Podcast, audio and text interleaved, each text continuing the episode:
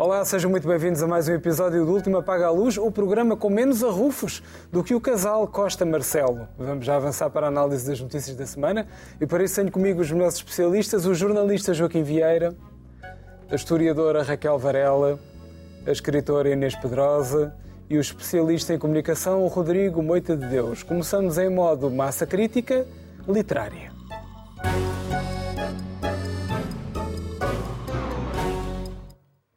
Nos últimos anos temos ouvido falar em proibições de livros, sobretudo nas escolas dos Estados Unidos, mas também em livros reescritos, em novas edições, em linguagem ofensiva. Há pouco falou-se inclusive da reescrita das obras do escritor Roald Dahl, autor de pérolas como Charlie e a Fábrica de Chocolate, e agora fala sobre versões higiênicas dos famosos cinco, The Famous Five, de Enid Blyton. Posto isto, pergunto, é preciso adaptar os livros às sensibilidades contemporâneas, sim ou não, Raquel? Boa noite. E boa noite a todos lá em casa. Eu acho que quem começa por queimar livros acaba a queimar homens. Eh, isto é uma frase de um poeta chamado Heinrich Heine, eh, um grande poeta alemão, e penso até que ele, agora não tive tempo de verificar, mas que ele pronunciou esta frase a quando da expulsão e proibição da, da Gazeta Renana, de que Marx era editor. Uh, portanto, foi proibido o jornal uh, e ele, que era grande amigo de Marx, é, o, o, poeta, é um poeta alemão muito conhecido e que as pessoas eventualmente até conhecerão. Um dos seus poemas mais conhecidos é sobre os tecelões da Silésia, que é um levantamento uh, do século XIX. Isto para dizer que eu acho que é uma frase poderosa e que ilustra bem esta ideia. Nós temos que hum, nós temos que ensinar a ler livros e temos que voltar a ler, que é uma coisa que quase não se faz. Mas nós não, não podemos uh, trocar, quer dizer, primeiro é uma ofensa brutal face aos autores. Porque uma coisa é uma adaptação livre. Imaginemos uma peça de teatro uhum. de Shakespeare que adapta a linguagem ou até faz uma coisa completamente diferente, mas assumidamente. Outra coisa é nós irmos mudar propositadamente com a desculpa que eu ouvi aqui, que é para adaptar às linguagens modernas, etc. Nós aprendemos a ler uh, Gil Vicente na escola, isso sim é uma proposta educativa, uh, tentando compreender uh, a linguagem da época. Portanto, a mim faz muita confusão esta, faz-me profunda confusão. Eu acho que nós vivemos um, um ambiente geral muito paranoico e muito fanático e muito. Hum, ainda há pouco tempo, o Miguel Seabra, que foi presidente da FCT, colocou num cartaz o que ele disse que era uma piada, a mim parecia-me óbvio que era uma piada, que era no Dia Internacional da Mulher, ele colocou na parte de trás do cartaz uh, é o dia da extinção do homem branco e tal. Do homem e, branco na ciência. Uh, do homem branco na ciência. Uh, primeiro, isto é evidente que é uma piada. Segundo, se não é uma piada, é uma parvoíça que tem todo o direito de ser dita. O que me fez realmente muita confusão foi ver Carmo Afonso, que é articulista do público, defender que o jornalista da BBC que disse que era a favor dos refugiados e por isso tinha sido uh, não demitido, mas suspenso, penso eu, durante uns dias, uh, e depois a BBC recuou perante massivos protestos em defesa da liberdade de expressão, mas que Miguel Seabra era um caso diferente, porque um, no fundo, tem um discurso progressista e no outro teria aquilo que se chama um discurso de ódio. Eu acho que não há uh, uh, nenhum discurso deve ser proibido pelo Estado. As organizações de ódio, nomeadamente, volto a dizer pela centésima vez, o Chega, deve ser proibido, porque é uma organização política. As pessoas não podem ser proibidas de dizer parvoices, inclusive de dizer parvoices odiosas. Porque uma coisa é a liberdade de expressão, outra coisa são crimes tipificados na lei, que têm a ver com infâmia, com calúnia, etc. São coisas diferentes.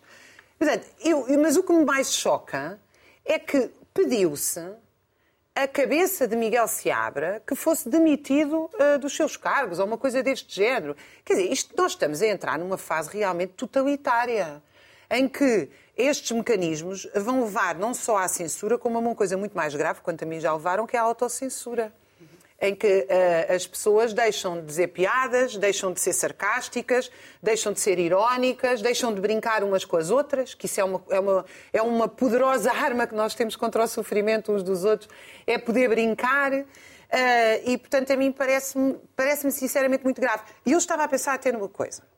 Até em conversa com um amigo meu sobre isto, que ele dizia, e bem, imagina que nós vamos reescrever o Mein Kampf politicamente correto. O livro de Hitler que é, enfim, não é nada uma base para, para o nazismo. O nazismo tem outras bases filosóficas muito mais sofisticadas, aquilo é uma lixeira propagandística.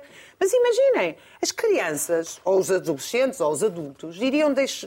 não iriam perceber o que era o nazifascismo se fossem ler A Minha Luta, que é a tradução do Mein Kampf, uh, uh, quer dizer, se substituísse lá judeus bolcheviques com IFAN, por outra coisa qualquer, judeus bolcheviques odiosos ou não sei o quê, por outra coisa qualquer. Isso não faz Agora, não faz sentido. Uh, que, não, é tudo, não, é tudo ridículo, tudo isto é ridículo, mas isto tudo vai ao extremo. Pois há duas coisas que eu acho muito. A, a, a, principal e que me incomoda muito é que tudo isto gera um discurso estatal, autoritário. Porque quem é que define o que é que é o discurso de ódio? É o Estado. Porquê? Porque o que estas pessoas estão sistematicamente a pedir é que haja uma intervenção repressiva, jurídica, que tipifique aquilo que sai do chamado político, que para mim não é nada politicamente correto. Mas a segunda, muito interessante, é que depois nós nunca acabamos por discutir o essencial. Por exemplo, um dos problemas dos livros do Roald Dahl é que se chamava gorda. Ora, o problema não é chamar gorda, o problema é ser gorda nós temos um problema gravíssimo no mundo ocidental e não só, de saúde pública, que atinge sobretudo as classes mais baixas, que tem a ver com os, os hábitos de vida e os baixos salários e a alimentação, que faz com que uma população gigantesca, com custos para a saúde pública absurdos, seja cada vez mais obesa e que penaliza, sobretudo, as camadas mais baixas.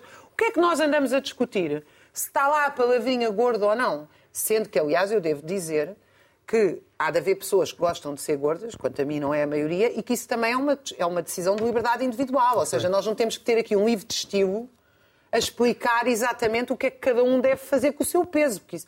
Mas, eh, mas tudo isto é uma espécie de, uma, de um rendilhado totalitário que entra por todos os poros e que nos, que nos infantiliza. Foi o mesmo, aliás, que proibir as televisões russas. Porquê? Eu não sei, eu não sei olhar para a propaganda do Putin. Preciso que venha a União Europeia paternalisticamente dizer que televisões é que eu posso ver ou não? Vamos seguir. Inês. Boa noite. Uh, pois a questão do Miguel Seabra, que já foi da outra semana, fez-me lembrar, na, na época, não, não, não, quando apareceu, fez-me lembrar imediatamente um romance do Milan Kundera, que eu aproveito para uh, recomendar, chamado A Brincadeira, precisamente, e que é uma história, aliás, autobiográfica, como, muito, como muitos dos romances em geral e muitos dos romances do, do Milan Kundera, que é de quando ele foi expulso do Partido Comunista Checo por ter feito uma brincadeira num postal para uma namorada estava, que estava num campo de férias comunista muito feliz e ele queria que ela estivesse infeliz com saudades dela, com saudades dele, e disse qualquer coisa, uma frase qualquer, e viva Trotsky, e foi o inferno, e foi para as galés, e foi não sei o quê. E o livro é, é o retrato do que aconteceu com essa brincadeira. Uh, e eu acho que a brincadeira uh, uh, tem atravessado os, os, séculos regularmente e agora voltou. Houve a brincadeira da Inquisição, houve a, brin a brincadeira dos totalitarismos diversos e agora. Agora o problema é institucionalizar-se como institucionalizar-se que há coisas que podem ser ou não ditas. Embora eu discorde um bocadinho da apreciação que a, que a Raquel estava a fazer agora sobre o, o gordo ou, ou, gordo, ou pode ser também o magro. E eu acho que o problema, aí temos um problema, sobretudo em relação aos mais novos, de, uh, do body shaming, que é outra questão que há aí, do facto de, das marcas de, de, roupa terem cada vez números mais impossíveis para as meninas uhum. habituais, e, e, acho que até temos mais um problema da anorexia do que propriamente no mundo ocidental já mais evoluído do que uh, nas classes mais pobres. Claro que temos um problema sempre de obesidade, mas temos o, ambos os problemas. De qualquer forma, o que me parece é que, nem a pretexto que é para educar crianças, porque começámos com a história dos livros de Annie Blyton, uhum. se pode tocar na obra de um autor seja ele qual for. Por acaso lembraram-se de Annie Blyton e não se têm lembrado da Condessa de Seguro, que é muito mais politicamente incorreta. Eu assim de repente e de cor. Onde lá chegar? O que Pode é estar a abrir a porta para isso. Pode estar a abrir a porta. Os desastres de Sofia, não sei se Vossas Excelências não lhes diz ideias, não lhes diz ideias. Leram os desastres de Sofia. Eu li, fui ler à minha filha há 20 anos outra vez e por isso, quando fui ler, fiquei encantada. A Sofia entretinha-se com as amigas a, afogar, neste momento não me lembro se gatinhos, souriços, mas penso que eram mesmo gatinhos. Porque depois também há aqueles animais que se podem afogar, isso até hoje. E os outros que não podem, não é? Mas ali eram aqueles, daqueles que não se devia. Uh, e, claro, eu não estou a dizer que isto é correto, mas estou a, a dizer que tem de se perceber o que era a educação. Que aqueles livros da Condessa de Seguro, e por sinal esses, ao contrário dos de Henry Blyton, são muito bem escritos, uh, e têm personagens engraçadas e multifacetadas, e etc. Aquilo define o que era a vida na alta sociedade naquela época. E isso é importante do ponto de vista histórico. Como uh, os livros de Annie Blyton tiveram a sua época, eu, eu penso é que eles com certeza morrerão de morte natural, porque eu há 20 anos, quando os fui buscar, que eu adorava-os, para ler à minha filha, ainda ela não, não é lia, eu própria começava a saltar coisas, porque a Zé, não sei o quê, portava-se como um rapaz, os rapazes disseram que iam à Ilha Kirin, mas as meninas não podiam ir porque eram meninas, há lá muita coisa dessas. Que hoje não faz sentido nenhum, mas os próprios miúdos se riem disso. Agora, ela escreveu aquilo, porque aquilo era assim na época dela, e nós precisamos saber o que era a Inglaterra daquela época. E, e, e, sobretudo, precisamos ter respeito pelo que foi escrito pelos autores. Eu trouxe aqui uma imagem que peço para mostrar, que foi dois livros. Eu tive muito, tenho tido muito essa experiência, que eu própria publiquei na, na minha editora. Ana de Castro Osório é considerada uma grande feminista. Dizem muito bem dela quando O Mundo Novo é um romance que eu recomendo, eu publiquei porque gosto dele, como é evidente. O Mundo Novo é o Brasil. Agora, vamos ler este livro, que é de uma socialista um, da Primeira República, republicana, a mulher que criou a lei do divórcio. O livro fala muito dessas coisas. É um livro muito ideológico, além de uma história mirabolante, mas é um livro muito ideológico. Mas então os portugueses vão para o Brasil civilizar a raça, a raça um bocadinho mais, uh, menos desenvolvida que lá está.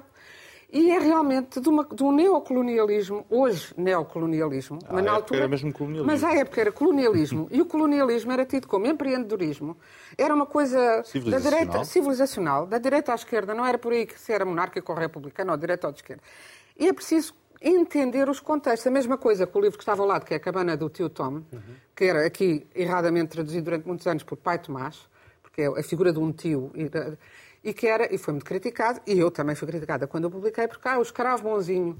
Mas aquilo não é só o escravo bonzinho, há também os escravos que se rebelam, por acaso é uma história daquelas que a gente não consegue largar, e que eu miúdo, e que nunca tinha sido publicada na íntegra aqui em Portugal durante o, uh, o fascismo, porque tem muito debate sobre o esclavagismo e sobre aqueles que são uh, contra o esclavagismo, mas que, não, mas que são racistas, porque, porque, porque acontecia. Uh, e claro que, à época, há um paternalismo em relação aos negros, mas quem é que no meio do século XIX eh, não o tinha? Uhum. Portanto, não podemos ler as coisas de hoje, as coisas de ontem com o olhar de hoje, sob pena de não compreendermos nem o hoje, nem o ontem, muito menos o amanhã, e de ficarmos todos estúpidos e de não respeitar o direito de autor, que é outra coisa. Eu, eu acho isto, independentemente da coisa ideológica, eu acho que uma coisa chocante que se faz há anos quando apareceram os vampiros e as modas dos vampiros. Os livros da Jane Austen, Orgulho e Preconceito com Vampiros. Vocês não viram isso por aí? Uhum. Uh, uh, persuasão e, e vampiros. Com zombies e zombies também. Zombies, ou zombies. não devia ser permitido. Eu sei que os direitos de autor, e eu acho bem que durem pouco para, para se poder circular os livros, que durem pouco depois dos autores terem morrido. Mas devia haver uma cláusula qualquer a dizer a obra é intocável aquilo é obra do autor. Eh, não temos o direito de, de espezinhar e de fazer daquilo outra coisa. Rodrigo. É, é, evidente que todas as palavras, não é todas as palavras, não queria exagerar, mas é evidente que as palavras têm uma carga ideológica e têm uma carga simbólica. As palavras não significam apenas o seu significado literal, não é? E eu sou um profundo crente que, que, que as palavras têm, de facto, a capacidade de mudar o mundo. Tem, mudam o mundo. Ou seja, eu, eu, percebo o que é que está a ser feito, percebo perfeitamente. Ah, também não é segredo para ninguém que, desde o princípio dos tempos, que o homem tenta construir uma sociedade mais virtuosa de variedíssimas formas, ou de formas diferentes, mas caminhamos sempre, ou, ou pelo menos acreditamos, estamos sempre a caminhar, a caminhar por uma sociedade mais virtuosa. E, portanto, a palavra, enquanto instrumento de transformação da sociedade, é uma coisa que faz sentido. Uh, e é uma coisa que faz sentido, especialmente se a sociedade uh, caminhar para, a, para o virtuosismo. Problema, problema. O mundo ocidental resolve fazer isso, isso mesmo, utilizando um regulador, não é? Na altura, a partir, de, a partir do século X, a Igreja Católica desempenha esse papel, não é? E até fazia uma coisa bastante simpática, que é recomendava alterações aos textos seculares, não é? Para que ficassem mais em conformidade. As pessoas gostam muito de utilizar a expressão moral e bons costumes, a moralidade, mas é também o virtuosismo. Para caminharmos todos para a sociedade mais virtuosa. Nos regimes totalitários, a PIDE não fazia mais do que garantir que todos os textos que eram publicados e todas as obras que eram publicadas fossem no caminho, no sentido de uma sociedade, construirmos todos uma sociedade mais virtuosa, de acordo com o modelo deles, à época deles. O problema é. O que jamais é garantido pelas palavras. mas, mas lá está, é um instrumento. É, vamos acrescentar. Não sei, ver o que se passa com a Igreja. Não há, não há nada mais carinhoso do que as palavras da Igreja em relação às crianças e estamos envolvidos num escândalo. Do, dramático de pedofilia. Portanto, as palavras e os atos. Há uma distância enorme, nem isso, nem mas, isso. Mas, mas, mas, nem isso, mas, mas não, era, não era por aí. Mas, mas no... também é verdade que as palavras, este romance da cabana do tio Tom desencadeou, dizia o próprio Presidente da América, que tinha desencadeado, foi anterior e, imediato, e foi um dos, uh, dos atiçadores da guerra uh, de, guerra civil. Da, da, da, guerra civil. da Guerra Civil Americana. Isso eu já tenho dúvidas. Eu, eu, eu, uh, não sei. Mais ou menos. Mas seja como for, no mundo ocidental, no mundo ocidental tínhamos este, este problema. Ou seja, há duas questões que se levantam com esta, com esta uh, tendência. A primeira é quem é que é o moderador, quem é que é o regulador não é? Pronto, quem é, não é? Ou seja, quem é que define, quem é que define uh, quais são regular o vosso quem é que define o que é o, quem, são, são os tempos. A virtude. Quem, é que define a virtude? virtude? Pronto. Essa é que é e, e, essa é uma questão uh, da qual, que me leva uh, ao segundo tema, é, é, é, uma questão sobre a qual a humanidade, a partir do iluminismo, se começou a confrontar e a fugir dela. Literalmente, não pode haver um regulador de virtude. Não pode. Não é fugir, é dizer não pode haver. Não, não pode é haver, sim, é verdade, sim, sim. Não é fugir, é quiser, dizer.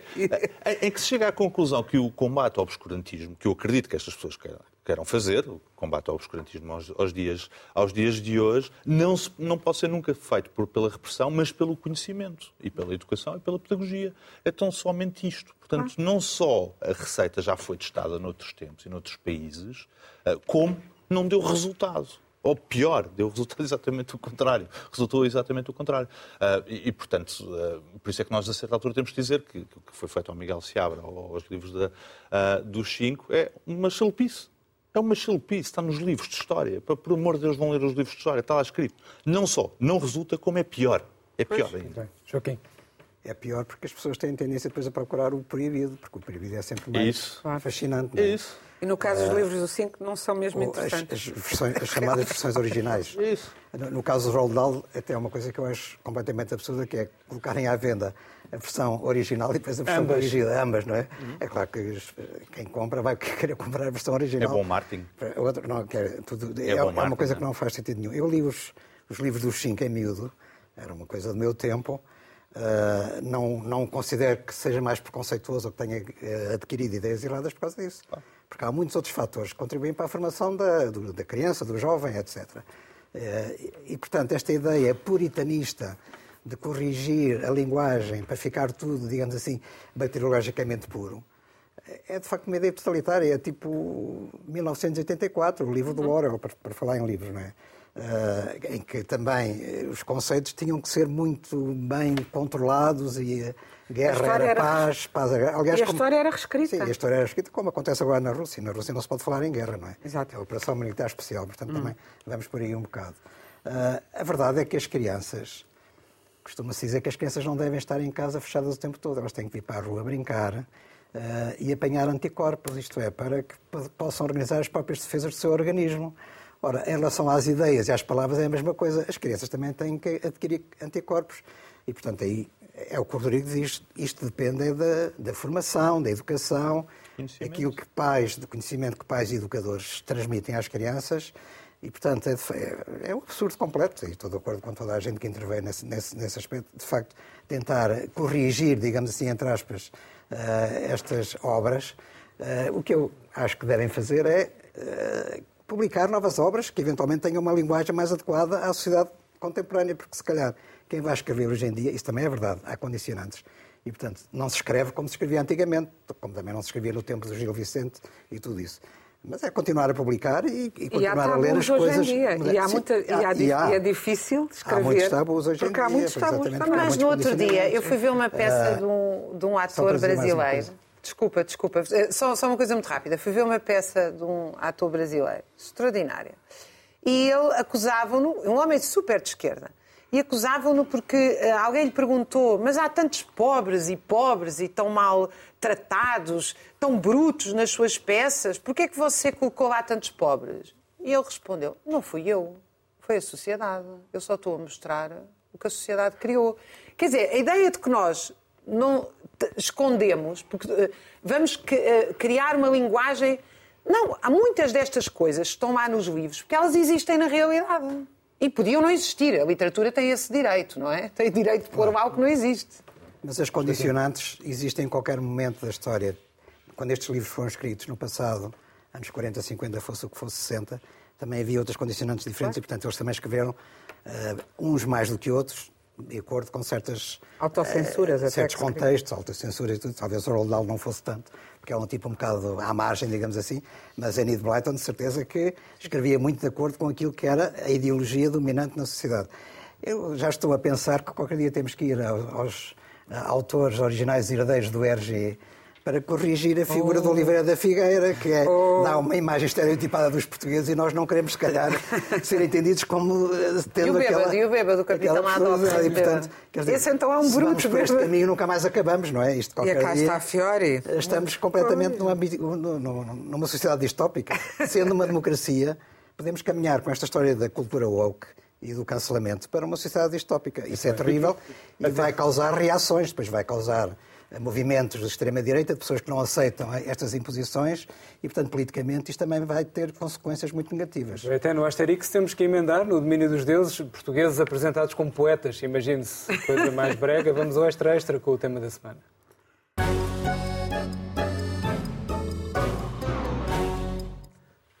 Esta semana regressamos aos arrufos entre São Bento e Belém, que é como quem diz entre António Costa e Marcelo Rebelo de Sousa, cuja relação já teve claramente o seu período de estado de graça. Estou a falar daqueles tempos em que Costa até aproveitava visitas a fábricas para anunciar o pré-apoio à recandidatura presidencial de Marcelo, mas entretanto muito mudou e isso não se deve apenas às questões de habitação. Afinal, o que é que se passa entre os ex-pombinhos e Inês?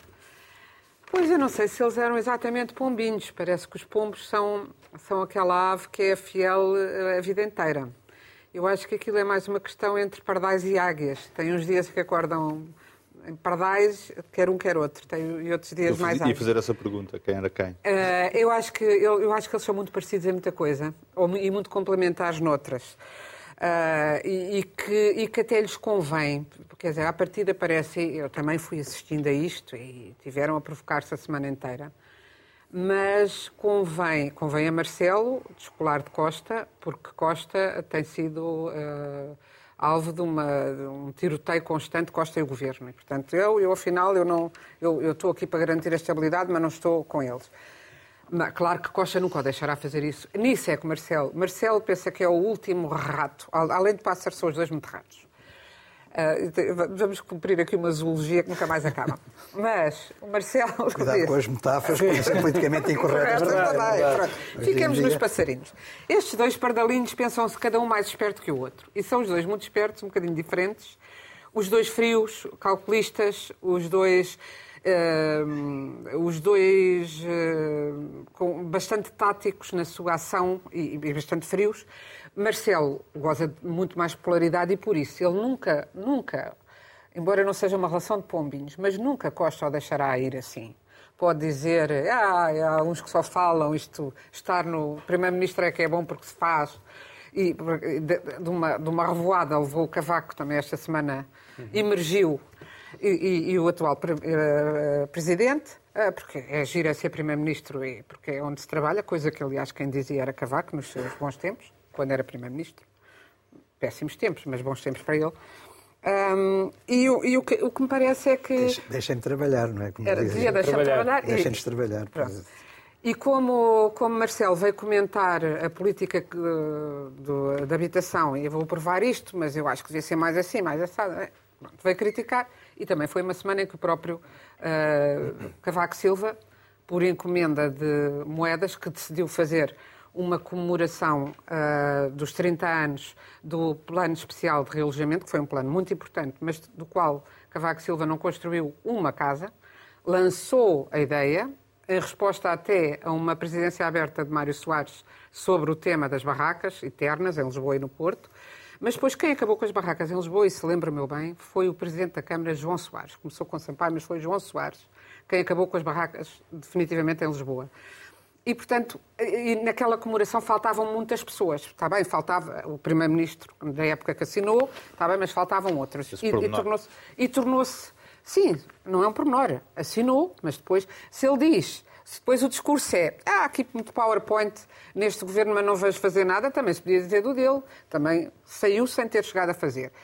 E um dos problemas dos vários governos é que Talvez porque há uma inércia, talvez não, porque há uma inércia nos ministérios, porque os ministérios são yes minister, porque mesmo que um primeiro-ministro tenha muita vontade, há muitos, muitas outras condicionantes, demoram as coisas a arrancar. Mas então, quando se celebram, celebrem-se com todos. Não é? Isto foi um ato do PSD, uma coisa genial. Ainda por cima, Moedas fez isso na, primeira, na mesma semana em que foi, e isso chocou-me extraordinariamente, foi uma coisa esta semana que me chocou mesmo, foi inaugurar, não é o ter ido inaugurar residências universitárias, é fazê-lo como se fosse, estivesse a ajudar os, os, estudantes portugueses. Eu tenho falado aqui todos os, todas as semanas de que sabe coisa que falha na política da habitação é a habitação, nomeadamente estudantil, nas cidades onde uh, universitárias, sejam Porto, Lisboa, e quartos set, de 700 a 1.100 e tal euros, está a brincar, é para estudantes estrangeiros virem para cá. Tudo bem, mas não é para ajudar Portugal. E, portanto, no meio disto tudo, Costa continuará a tentar uh, dizer ao povo que é, o Marcelo é ótimo, porque ele diz isto e logo a seguir vem dizer, porque Marcelo tem uma popularidade que faz falta à Costa, que não tem o mesmo carisma, até porque não é Presidente da República, e, e ser Presidente da República permite mais fazer, uh, uh, fazer amor com o povo. No fundo é. Do que de uma forma metafórica. Uma forma, é metáfora, isto é tudo metáfora, não venham cá dizer. Mas, portanto, não me parece que. Depois comecei a achar que estava a ser muito sublinhada essa guerrilha entre os dois pombinhos, ex-pombinhos, como tu dizes, mas eu acho que são dois pardais muito astutos a manter os lugares respectivos e a, numa época em que uh, o governo está debaixo de fogo, essa separação facilita até o trabalho do governo. Porque se acharem que é tudo a mesma coisa, maior será a guerra da rua contra o poder, digamos. Rodrigo. Deixa-me só dizer uma coisa relativamente ao tema anterior da, da, da, da, língua, eh, porque a ideia de alterar as palavras para construir uma sociedade mais virtuosa parte de um princípio que é profundamente horrível, que é de que as pessoas não são capazes de o fazer pela sua própria cabeça. Não é só a desresponsabilização, é que, de facto, as massas são um fenómeno estranho uh, e absolutamente incapaz uh, de percepcionar a realidade e, portanto, precisa de ser formada. Pronto, aquela coisa uh, agora marxista. mas pronto. Um, que tende para o, para, o, para o totalitarismo. Bom, para, para, para irmos aqui à questão do, Uh, do, do, do, Cavaco. Eu, por acaso, discordo da Inês, discordo no, no melhor dos sentidos, porque eu tenho a ideia que os dois são os politicões. Têm muitos anos disto. Uh, e e, e, foram capazes de fazer uma coisa extraordinária, que é estar estes sete anos a conviverem em, em conjunto, não é? Uh, exatamente porque são uns politicões, sabem muito disto uh, e, portanto, sabem que há linhas que não, que não se atravessam. Sete Mas anos, eu disse atenção. que não eram Não, não, não, sim, sim, sim. sim, sim. Não disso? Era, era, para chegar um, era para chegar à minha conclusão. Um, sete anos, atenção, há muitas relações sérias que não duram sete anos. Portanto, é uma coisa absolutamente extraordinária que eles conseguiram fazer uh, ao longo deste tempo. O, o, problema não é agora da, da, da, crise, da crise da habitação. Eu, eu, eu pedi à nossa realização para pôr uma imagem no ar. Este é o, o, o headline.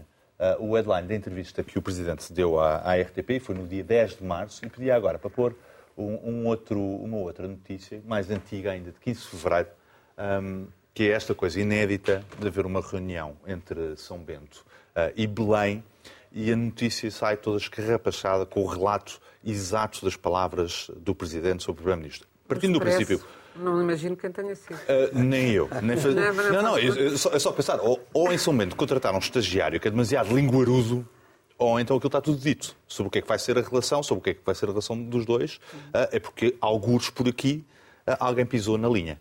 Alguém pisou na linha. Pronto. E a partir daqui a, a, a, partir daqui nunca vai melhorar. In, inevitavelmente, terei que, eu tenho que dizer que, que, o facto de Cavaco Silva ter intervido nesta questão da habitação provavelmente terá uh, ajudado a uma posição mais uh, uhum. dura do, do, atual Presidente da República. Aliás, terá, terá, provavelmente empurrado o Presidente da República para ter uma posição mais dura. Mas a verdade é que, a partir do momento entre dois politicões que há, um, há uma linha quebrada, não é? Uma Vichy Soase. Não queria, eu não queria estar a utilizar esta, esta mas saiu, saiu, não é? Saiu. Um, a partir do momento em que há uma linha quebrada, a coisa não melhorará tal como também não ajuda o, o governo a ter os resultados que, que tem uh, e também não ajuda o governo a estar numa crise de popularidade como aquela que tem. Uh, mas há de facto ali um, um tabu que foi quebrado e a partir daqui nada de melhor virá. Eh, Joaquim. Havia uma regra não escrita que, tinha, que vinha a ser seguida há, há décadas nesta, neste regime democrático uh, e seguida por presidentes e primeiros-ministros, era que no estrangeiro não se comentavam assuntos internos. Os próprios verbalizavam muito isso. Isso era antes da globalização. Antes de não me faça essa pergunta, não faça essa pergunta que eu não posso comentar essas matérias. Marcelo Rebelo Sousa, que está atualmente uh, na, no Caribe, na República Dominicana, uh, desde que chegou, desde que partiu de Portugal, ele todo o momento dá bicadas, critica, comenta tudo o que se passa aqui. É um bom sítio para reparar relações, não é? Essa cultura dominicana. Aliás, uh, António Costa vai se cruzar, encontrar com ele lá Ora. e vão estar juntos. Vamos em Punta Cana, lá está. Por muito que chova, não acredito que apareça António Costa com o chapéu de chuva a proteger o Marcelo, como aconteceu em Paris durante o primeiro mandato de, de, de presidencial. Isto também tem que ver com o facto dele, de Marcelo Rebelo estar no segundo mandato e, portanto, uhum. no segundo mandato ele não pode ser reeleito e está muito mais à vontade, mais, mais livre, à solta e, portanto, diz o que quer. Está nas suas sete quintas, de facto, e é o velho Marcelo que nós conhecemos dos comentários dominicais e tudo o que ele escrevia, das marotices que ele também fazia, escrevia e fazia a outras pessoas, e, portanto, está aqui Marcelo em todo o seu esplendor. E ele diz uma coisa curiosa, na República Dominicana, lá está, que tem que fazer isto, porque é que para fazer o contraponto ele diz contrabalançar a maioria absoluta. E, portanto, ele está e, e também diz que pode haver políticos que não gostam, mas o povo gosta. Para já, isto é uma afirmação perfeitamente populista. Uhum. Em segundo lugar, isto é apagar completamente o líder da oposição. Marcelo está-se a assumir ele próprio como líder da oposição, como o único que faz, consegue fazer o contraponto à maioria absoluta de, Cavaco, de, de António Costa. De facto, é isso que ele tem feito.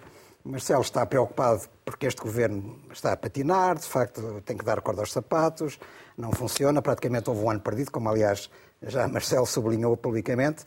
Mas eu pergunto, mas estes dois senhores não conversam em privado, não têm uma reunião? Antigamente havia uma reunião entre o Presidente e o Primeiro-Ministro todas as quintas-feiras, não acertam as suas coisas, tem que vir Marcelo constantemente, praticamente dia sim, dia sim, uh, atacar o governo não me parece que não seja um ambiente muito saudável. Que o líder da oposição não existe.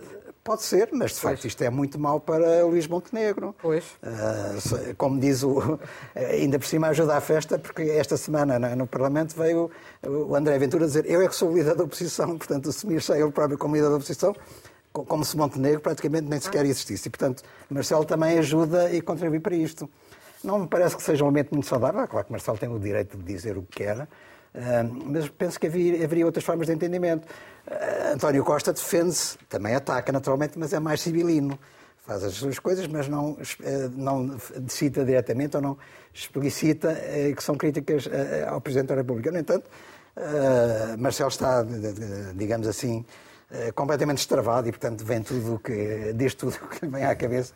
Não sei onde é que isto vai parar, mas também acho que o ambiente não vai ser saudável daqui para a frente. Sim. Raquel. Ainda agora o ator que eu não disse o nome e queria dizer é o Pedro Cardoso, que vive cá em Portugal. É um ator que muitos conhecem de uma telenovela que eu fazia de Agostinho. Mas enfim, é realmente um ator muito especial. Hum, eu acho que a Marcelo Rebelo de Sousa está a preparar o terreno para a direita governar quando o governo cair e está a pensar que o governo se vai queimar nesta situação social, isso é, é garantido. E, portanto, ou dá um empurrãozinho uh, ou mesmo sem empurrãozinho, não quer ir atrás. Uh, e, portanto, o que nós estamos a assistir é uma situação social esperada, só quem não conhece realmente história e sociologia é que pode achar que não se esperava isto, uh, que é, há cinco meses que andam a entreter os professores e eles não desarmam, Uh, e há uh, greves em todo o país, há uma situação insustentável em todo o país, há um mal-estar generalizado uh, nas classes trabalhadoras e ex-médias. eh, que já não são médias, e, portanto, a crise da habitação é, é gravíssima, mas é apenas uma, um dos problemas com que as pessoas se debatem. Isso levou a uma situação social de grande tensão, tanto que o governo agora veio a correr esta semana uh, com umas uh, ínfimas migalhas que não vão comatar o problema, tentar salvar o próprio PS, porque evidentemente já deve haver contestação dentro do PS que se pergunta, mas afinal que social-democracia somos nós? Eu se estivesse no PS já tinha feito essa pergunta há 40 anos atrás, mas enfim, deduzo que... Ou 60. Ou 60. Há 60 não existiam, há 60 não existiam. Eu sei o que é que estava a dizer, ou 60. mas Uh, eles são de 73. Uh, Fazem 50 anos agora. Mas. Uh, mas Raquel perguntaria sempre isso. Ah, não, Mesmo eu, sem Partido eu, eu tinha que é? fazer essa Alguém que se dissesse socialista. Eu não, tinha não, que fazer essa pergunta. Não. Mas, evidentemente, vejam bem, os trabalhadores que até votaram na geringonça, na sua maioria, Uh, uh, viram-se, as leis da Troika não foram revertidas, a sua situação social piorou substancialmente. E o que é que este governo fez, assim, de memória? Requisição civil aos enfermeiros em greve, requisição militar aos motoristas em greve, lembro na altura a pedirem 700, ganhavam 750 euros. Agora, ainda hoje, um parecer para a PGR para legalizar a greve dos funcionários judiciais, que alguns deles saem do, como eu já disse aqui, saem do tribunal e vão trabalhar para um caixa de supermercado com os professores há cinco meses, que é uma mão cheia de nada. E o curioso é que desta vez os professores não desarmaram. Estão há cinco meses. É vigílias por todo o país. A comunicação social é que desarmou um bocadinho de seguir isto, mas é evidentemente nas redes sociais todos os dias há vigílias, há concentrações de professores, as greves continuam, portanto o mal-estar é generalizado. E não é por redução do IVA de bens, que é o mínimo e que já devia ter sido feito há muito mas tempo. Onde é que entra o Marcelo Não é isso. Não, o Marcelo, o Marcelo está a preparar o terreno para a direita governar, quanto a mim. O que o Marcelo está a dizer é o governo vai se queimar, nós não bem. vamos, nós não vamos deixar, ou seja, o Marcelo o que está a dizer a toda a hora é tem que haver um, um plano B e um plano B que não passe pelo Partido Socialista em cima da mesa. Não estou a dizer que o Marcelo vai fazer cair o governo daqui a duas semanas. Agora, que o Marcelo está, quanto a mim, já há uns meses, a colocar em cima da mesa um plano B, isso uh, está. E eu acho que é isso que revela esta, esta tensão entre Marcelo e Costa. Tanto que o governo, isto é tão insustentável do ponto de vista político. Só se for para puxar pelo Pedro Passos Coelho, porque não, não, está, não, não sei para o que é que é. Não está a promover o Não sei para o que é que é. certeza ainda menos Sei, convincente. sei que é evidente, sei que é evidente que o país elogiou, as medidas com o país anticrise com este, com este grau de insatisfação, é evidente, quanto a mim, que este governo não vai, não, não vai chegar ao final da, da sua legislatura com este grau de insatisfação. Enquanto o governo ficar orgulhoso de pagar Agora a dívida pública e apostas, descer o déficit, e descer o déficit, a situação social não se vai aguentar. E, portanto, eu acho que o que Marcelo está a fazer, de facto, é, é- é apoiar aqui um- uma espécie de plano B para um eventual governo de direita, que nós nem sabemos que, que governo será. Eh, E que composição é que terá se cair, se cair, volto a dizer, não sei se, se vai cair. O que, eu, o, que, eh, o que eu estou a pôr, o que eu estou aqui a dizer, que me parece muito óbvio, e que vocês eh, parece que não querem aceitar, é que, evidentemente, a situação social que nós vivemos não vai diminuir o número de greves, o número de insatisfação, o número de mal-estar. No outro dia encontrei um amigo meu, com quem não, não via há 20 anos, que é gestor de uma grande empresa, que eu não vou dizer qual é, e que ele disse-me, vim, chamaram-me de emergência, lá com um grupo, para essa grande empresa. Ninguém trabalha, a insatisfação é generalizada, não sei o que é que fizeram estes anos. Uh, ele, tá, ele, como gestor de topo, estava com uma política até, digamos, sensata de perceber que cortou-se, ele dizia, cortaram-se os salários a uns níveis que o mal-estar é de tal maneira que nada funciona Oh, oh, dentro oh, daquela empresa. eh, Vamos lá às a gordas economia- hoje. Vamos às gordas. já é outro assunto. A economia cresceu o ano Vamos às gordas hoje. Mas isso não é outro assunto. Que estabilidade é, que nós temos? É, é, é. É sobre isso que eu também quero falar. Não Vamos é? avançar para o nosso dedo mindinho deste programa, que são as gordas, fica sempre a ponta mais pequenina com as manchetes da semana.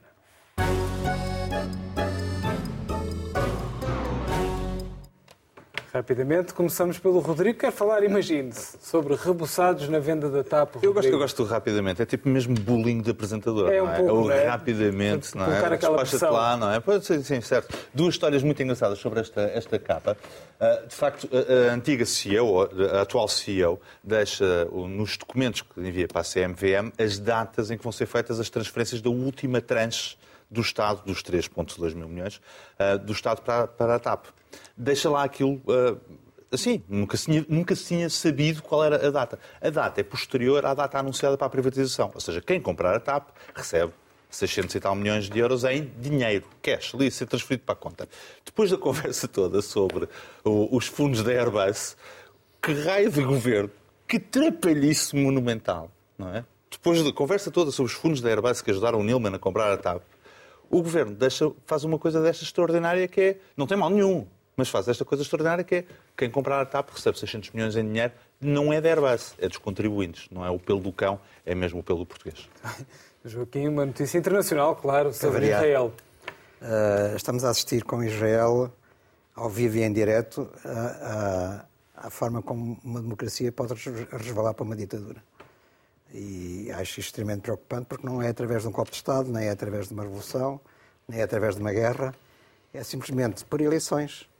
Uh, e uma coligação com a presença da extrema-direita, que tem para aí 10% ou pouco mais dos votos, mas para satisfazer a extrema-direita e para mantê-la na coligação é preciso fazer cedências e uma delas é extremamente grave, que é separar o poder judicial do poder político e, portanto, o poder judicial passa a estar controlado pelo poder político. Isto, entre outras coisas, uma lei que foi aprovada esta semana, vai fazer com que Netanyahu, que é o, o- primeiro-ministro, hum, se possa livrar, ele está a ser julgado por corrupção. E é muito provável que venha a ser condenado, ou que viesse a ser condenado, mas se possa livrar disso só pelo facto de ser primeiro-ministro. E é o que representa isto. Tem havido muitos protestos, há centenas de milhares de pessoas na rua, inclusive é aqueles que votaram no partido dele que não aceitam isto, porque consideram que isto é eh, eh, subverter completamente aquilo que era o espírito com que foi fundado Israel. É claro que pode-se dizer que Israel não era uma democracia perfeita porque já havia uns mais iguais que outros, porque os palestinianos não têm os mesmos direitos que os judeus, como se sabe, mas desta vez a perversão é muito maior e está-se a caminhar largamente para um regime autocrático e, portanto, de natureza ditatorial. Muito bem. Raquel, uma visão também internacional sobre os média. É um artigo do Sérgio Alimi na, no Mundo Diplomático e está traduzido em português, porque eles têm uma edição mensal, aliás, muito boa. Aliás, a propósito da tua provocação, Rodrigo, isto é que é um verdadeiro jornal social-democrata, que eu não subscrevo, mas a verdadeira social-democracia sobrou neste Isso é um jornal. jornal terceiro-mundista. sobrou neste jornal. Eh, E é um artigo eh, sobre a cobertura mediática e jornalística da guerra, a comunicação social vanguarda do Partido da Guerra. E as três ideias do Sérgio Alimi são eh, para cobrir esta guerra, não há contraditório, e deve-se beatificar Zelensky, nomeadamente é popularizada a frase que ele disse, que afinal nunca disse, que é eu não preciso de um táxi, preciso de armas. Ah, a segunda é recusar qualquer negociação de paz. E a terceira é esquecer a história, apagar a história. Não há história, só há um ano. Não há nada do que se passou para trás. E eu concluí muito bem. Pode o caráter indefensável, sublinho, indefensável, da agressão russa justificar que os jornalistas antecipem todos os entusiasmos bélicos? Um grande artigo, não percam, quatro Fica páginas. a conclusão para a Inês, voltando Aconteceu ao mesmo no tempo da. Segunda Guerra Mundial, felizmente. Pois, exato, era o que eu ia dizer. Ia Felizmente, dizer o Hitler foi atacado pela imprensa. Felizmente o Hitler foi atacado por toda a imprensa eh, que to- tomou partido e fez muito bem. Eu, como jornalista que sou, eh, também eh, quero Tecnicamente havia censura. Vamos fechar. Ah, Inês. bom, às vezes é preciso, talvez. Nesse sentido, contra o Hitler, sim. Ah, a TAP, tu começaste com a TAP, é o assunto favorito do Rodrigo, mas hoje também eu fecho com a TAP, porque, além do- da, da perspectiva do Rodrigo sobre ah, o, o dinheiro, está sempre preocupado com o dinheiro que o Estado investe na TAP e não com, o a, com a TAP ser estratégica para o Estado, eu, por acaso, ouvi esta semana ao Primeiro-Ministro, espero que seja verdade, dizer que o controle estratégico será muito importante e, portanto, a privatização acautelará. Ouvi-o dizer na Assembleia, fiquei até muito surpreendida, porque já os ouvi dizer tudo e o seu contrário em relação à TAP, é verdade. E também é verdade que a TAP tem sido, desde a privatização ah, selvagem nas vésperas de saída do governo Passos Coelho, ah, a diversas outras vicissitudes. O certo é que a tal eh, CEO despedida com justa causa vai haver-se os resultados e quando o plano de recuperação da, da Comissão Europeia previa que houvesse ainda uh, prejuízo este ano, 54 milhões, afinal houve lucros de quase 66 milhões. E uh, a dita senhora, uh, claro que não é uma CEO, eu digo aqui, isto aqui não é preciso ser a Raquel para dizer, não é a CEO que faz os resultados. Mas sem uma boa liderança também não é possível. Claro que sem toda a TAP, sem as equipas da TAP, isto não seria possível. Mas sem o, o ministro que já saiu e esta CEO, não me parece que. porque são eles os líderes disto. A senhora nem pôde apresentar o resultado do seu trabalho e agora, claro, dirige-se aos tribunais e nós acabaremos, além de pagar o que já pagamos, a pagar a indenização a que ela terá direito, por depois de ter antecipado em dois anos, que só eram previstos lucros para 2025, os lucros da TAP ainda ser uh, humilhada não, publicamente. Não é garantido que ela tenha direito à indenização. Assim é? terminamos então o nosso último Apaga Luz. Vamos ver o que acontece ainda na TAP. Com certeza que vai voltar aqui. Saímos com o habitual vídeo beta jornal.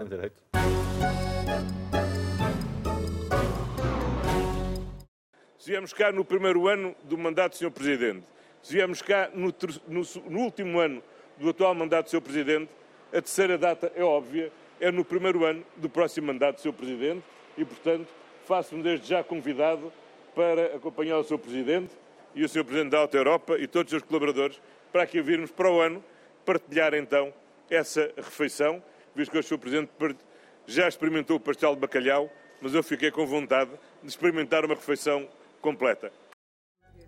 Bom, parece que o pastel de bacalhau foi um bocadinho indigesto. Despedimos com a mesada. Até para a semana.